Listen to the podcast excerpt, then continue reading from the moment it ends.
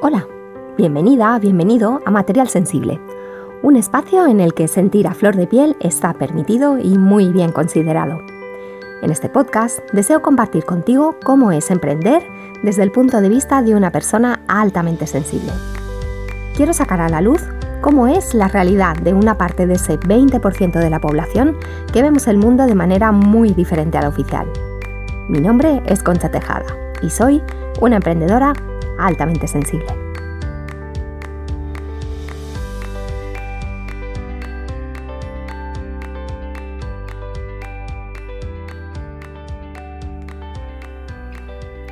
En 2016 hice un cambio de vida. Decidí volver a mi ciudad para formarme como diseñadora gráfica, diseñadora web y diseñadora de estampados.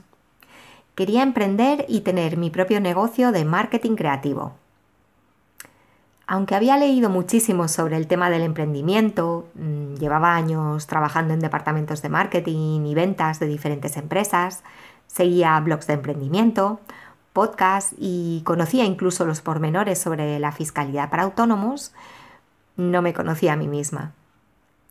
Ahora tengo claro que emprender es conocerte a ti misma, saber quién eres, qué necesitas, a qué estilo de vida aspiras y cuáles son tus límites y tus ritmos.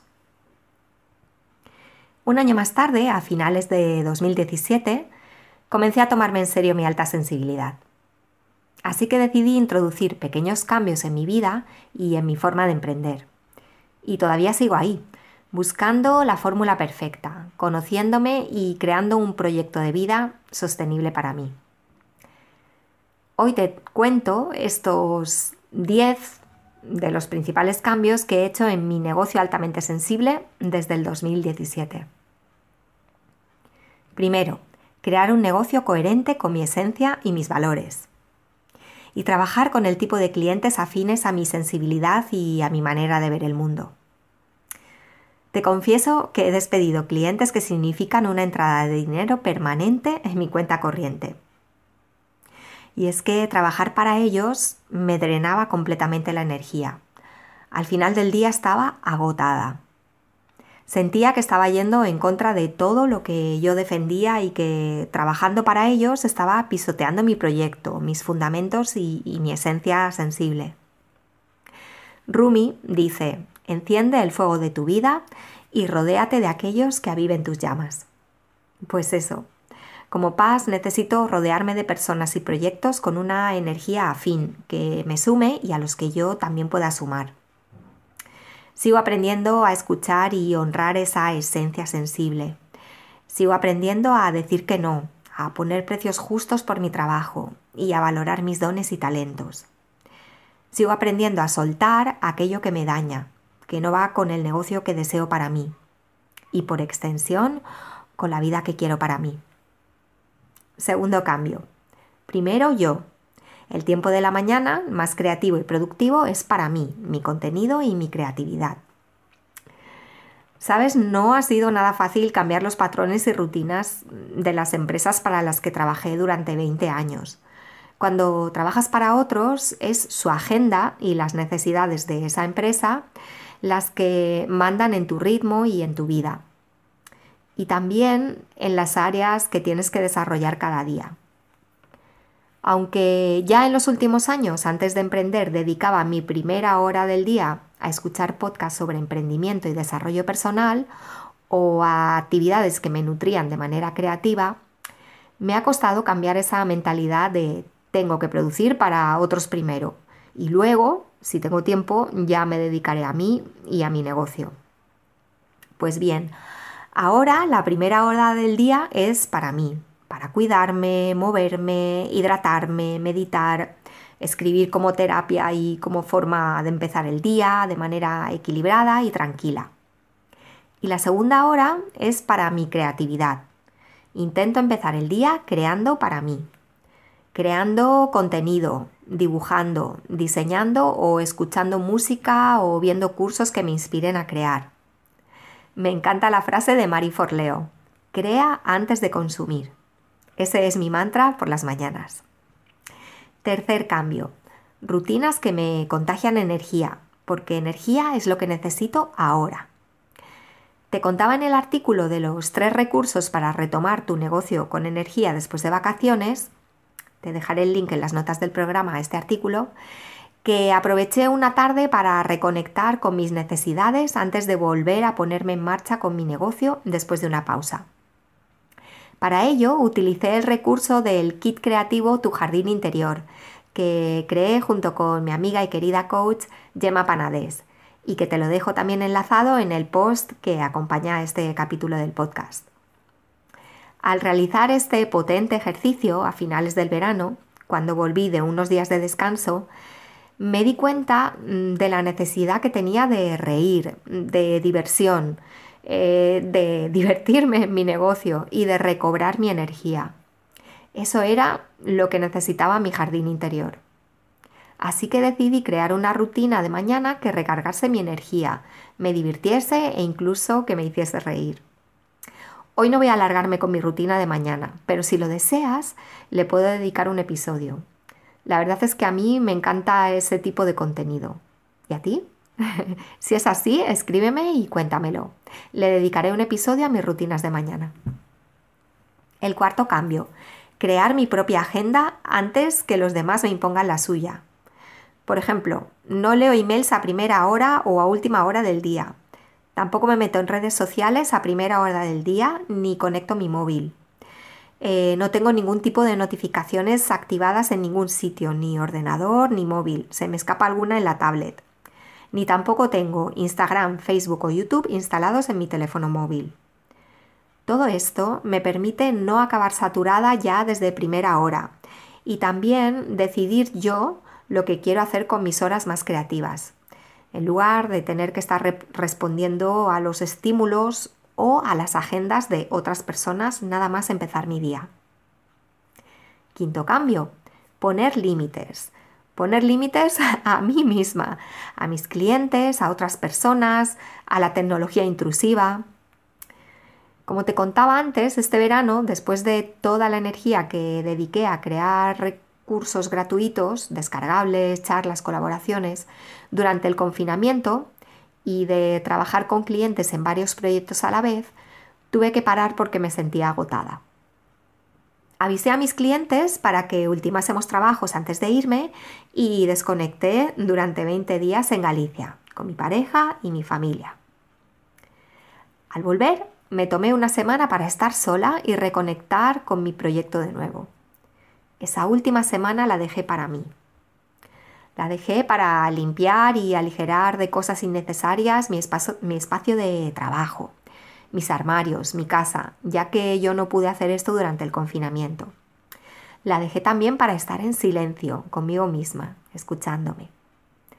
La dejé para dormir y descansar sin juzgarme y sin atender al reloj. También para meditar, dibujar, dedicar a mi negocio el tiempo que me apetecía, sin obligaciones horarias. Y también para ir volviendo al ritmo y de la forma que pedía mi cuerpo. No fue una última semana de vacaciones, sino de reconexión. Y para mí ha marcado la diferencia. Al principio mi cuerpo me pedía dormir, descansar, no hacer nada. Y poco a poco pues fui aligerando mi casa, encendiendo el ordenador, repasando mis listas y planes para septiembre, creando el calendario de vuelta. Te cuento con más detalle estas reconexiones después de pausas en el artículo que te enlazo. Puedes escucharlo o puedes leerlo. Y es que es algo que me ha servido muchísimo en mi negocio y que voy a aplicar cada vez que coja vacaciones de nuevo. Sigo tomando decisiones en cuanto a límites, también conmigo misma, porque te voy a decir que muchas veces soy yo la que más los sobrepasa. Ahora cuando tengo un día muy intenso en el que termino trabajando a las 9 de la noche, una burrada, procuro descansar al día siguiente. Y sí que me doy cuenta que al exceder esta jornada de trabajo en demasía, mi recuperación es más lenta y necesito más de un día para recuperarme. Sexto cambio, ritmos de trabajo, descansos y escuchar al cuerpo. Qué importante es estar conectada con tu cuerpo y dejarle que hable. Como te decía en el tema de límites, cuando me excedo trabajando mi cuerpo se queja por saturación. Y cuando llevo tiempo sin escucharle, sé que él me va a obligar a parar. Así que procuro introducir en mi rutina descansos, comida rica y nutritiva, eh, muchas horas de sueño y también ejercicio al aire libre. Porque si no lo hago así, sé que mi cuerpo me hablará en forma de agotamiento o enfermedad en cuanto le dé un respiro para parar. ¿No te ha pasado nunca que cuando paras a descansar te pones enferma? Pues a mí también. Pero atrás quedaron las madrugadas en las que me levantaba para hacer cambios de última hora en el diseño de un cliente y poder enviárselos a primera hora por la mañana. Tanto mis servicios como mi forma de trabajar o mis horarios son ahora más sostenibles para mí. Esta adaptación todavía no ha terminado y como mi negocio evoluciona cuanto más me conozco y más me conecto con lo que verdaderamente deseo ofrecer a otros y con la energía de la que dispongo cada día. He aprendido que mi tiempo, mi energía y mi capacidad para tomar decisiones son recursos limitados y valiosos. Así que procuro administrarlos con cuidado cada día. Hay días en los que mi cabeza está dispersa o no estoy muy lúcida para crear, sino más bien para ejecutar tareas más técnicas o simplemente descansar. Poco a poco me voy dando cuenta de ello. Como mujer soy cíclica, pero como emprendedora también. ¡Wow! Esta frase se la escuché decir hace unas semanas a Zorca Castrillón en uno de sus vídeos y significó una gran clave para mí. Zorca es mentora de Instagram para emprendedoras altamente sensibles. Así que estoy aprendiendo a tratarme con amor y compasión esos días en los que no produzco, a sentirme válida como profesional y persona, aunque solo descanse y mi día no sea productivo al 100%. Cuando tengo días así, reflexiono sobre lo que he hecho el día anterior, la semana anterior, y cuáles han sido las situaciones o conductas que me han saturado o agotado. Y simplemente intento identificarlas para reconocerlas la próxima vez y saber gestionarlas mejor, para no llegar a picos de agotamiento o saturación mental. La semana que viene he invitado al podcast a Angie Castro, de Holistic Angie, para charlar sobre cómo sacarle el máximo partido a nuestra energía cíclica como emprendedoras y mujeres altamente sensibles. Si te interesa este tema, no te lo pierdas. Séptimo cambio, los martes de inspiración. Te he hablado otras veces de ellos. Antes los martes eran lo peor de mi semana. Me obligaba a trabajar, a producir, y no funcionaba. Me frustraba y me enfadaba conmigo misma porque no conseguía seguir el ritmo intenso de los lunes. Hoy uso los martes para recargarme y nutrirme de otras fuentes, Mm, para salir de las pantallas y de mi casa. Trabajar con mis manos, mover mi cuerpo, rodearme de árboles y montañas, cultivar otras formas de creatividad como sacar fotografías, observar la naturaleza, pintar con acuarelas. Hoy los martes juegan a mi favor y no en mi contra.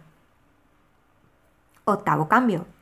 Usar la pintura como terapia y permitirme crear sin un objeto de negocio simplemente porque necesito expresar alguna emoción que tengo ahí atascada o que me oprime o me enciende. De ahí salió, por ejemplo, toda la imagen gráfica del programa grupal La Bermutería. Salieron ideas de contenido para mi blog o productos que estoy vendiendo ahora en mi pequeña tienda online.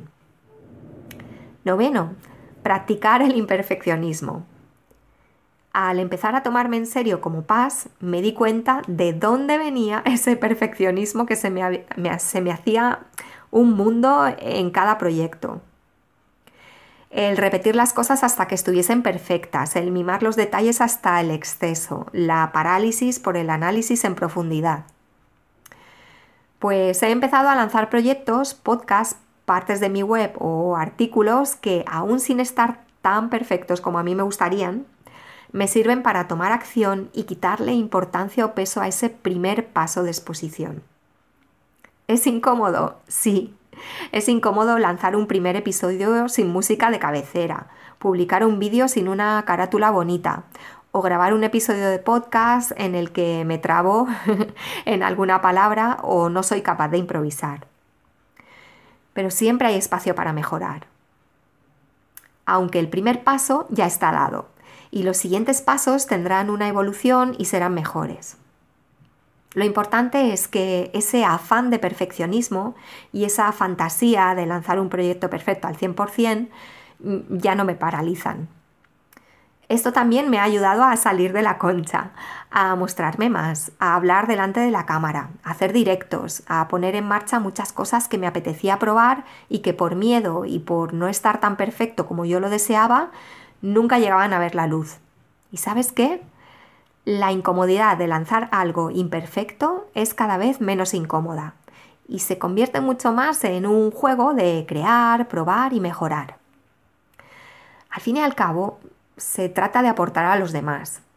Y si esas ideas no se materializan por miedo a que no sean 100% perfectas o a que tengan absolutamente todos los detalles más ínfimos solucionados, no ayudarán a nadie, no inspirarán, no transformarán, no nacerán. Y eso sí que es una verdadera pérdida. Y no el que nazcan desnudas o con capacidad de mejora. Al fin y al cabo, ¿no nacemos todos así? Décimo cambio, pedir ayuda. Crear mi red de personas que me nutren y me apoyan. Cambié de vida en 2016 y aunque tenía un par de personas importantes en mi ciudad, estaba sola, solísima, y ni me había dado cuenta. Mi pareja de entonces estaba en Lanzarote, a 2.000 kilómetros, y yo tenía claro que quería rehacer mi vida en Mallorca. Así que empecé a tejer cerca de mí esa red de personas creativas, sensibles, emprendedoras e inquietas. Y también he ido aprendiendo a pedir ayuda, ya que siempre he sido bastante loba esteparia y me gusta muchísimo disfrutar de mi soledad y ser independiente. Este año he iniciado proyectos y colaboraciones con otras personas, ya que hasta 2020 mi emprendimiento transcurría en solitario. También estoy aprendiendo a equilibrar esa necesidad de tener tribu y de pasar tiempo sola para recargarme. Y dentro de esa red de ayuda he empezado a trabajar con mentoras altamente sensibles. Desde que puse en, marcha mi negocio me he formado cada año con mentoras para avanzar y alcanzar etapas que por mí misma veía difícil lograr. Pero este año he decidido avanzar en mi negocio a través de mentoras altamente sensibles. Y me ha encantado. La conexión con ellas ha sido inmediata y he sentido sobre todo el alivio de no tener que explicar que hay estrategias que no van conmigo porque soy altamente sensible. Sin duda, tener a alguien a tu lado que te ayuda a avanzar, respetando tu esencia y tus ritmos, es fundamental y lo he podido comprobar, por ejemplo, con el taller sobre límites en Instagram que hice con Zorca Castrillón o la sesión de mentoría que tuve para lanzar mis nuevos servicios dirigidos a negocios altamente sensibles que hice con Nuria Castelló. Y ahora, dime tú, ¿qué has cambiado en tu negocio desde que sabes que eres altamente sensible? ¿Cómo gestionas tu rutina de trabajo? ¿Y cómo empiezas tus mañanas? Me encantaría saberlo. Si todo esto resuena contigo, eres una emprendedora altamente sensible y necesitas una mano amiga para moverte en el mundo online, hagamos magia juntas. Puedo ayudarte a diferenciarte y brillar con tu negocio sensible. Sin estrategias agresivas que te agotan o no van contigo.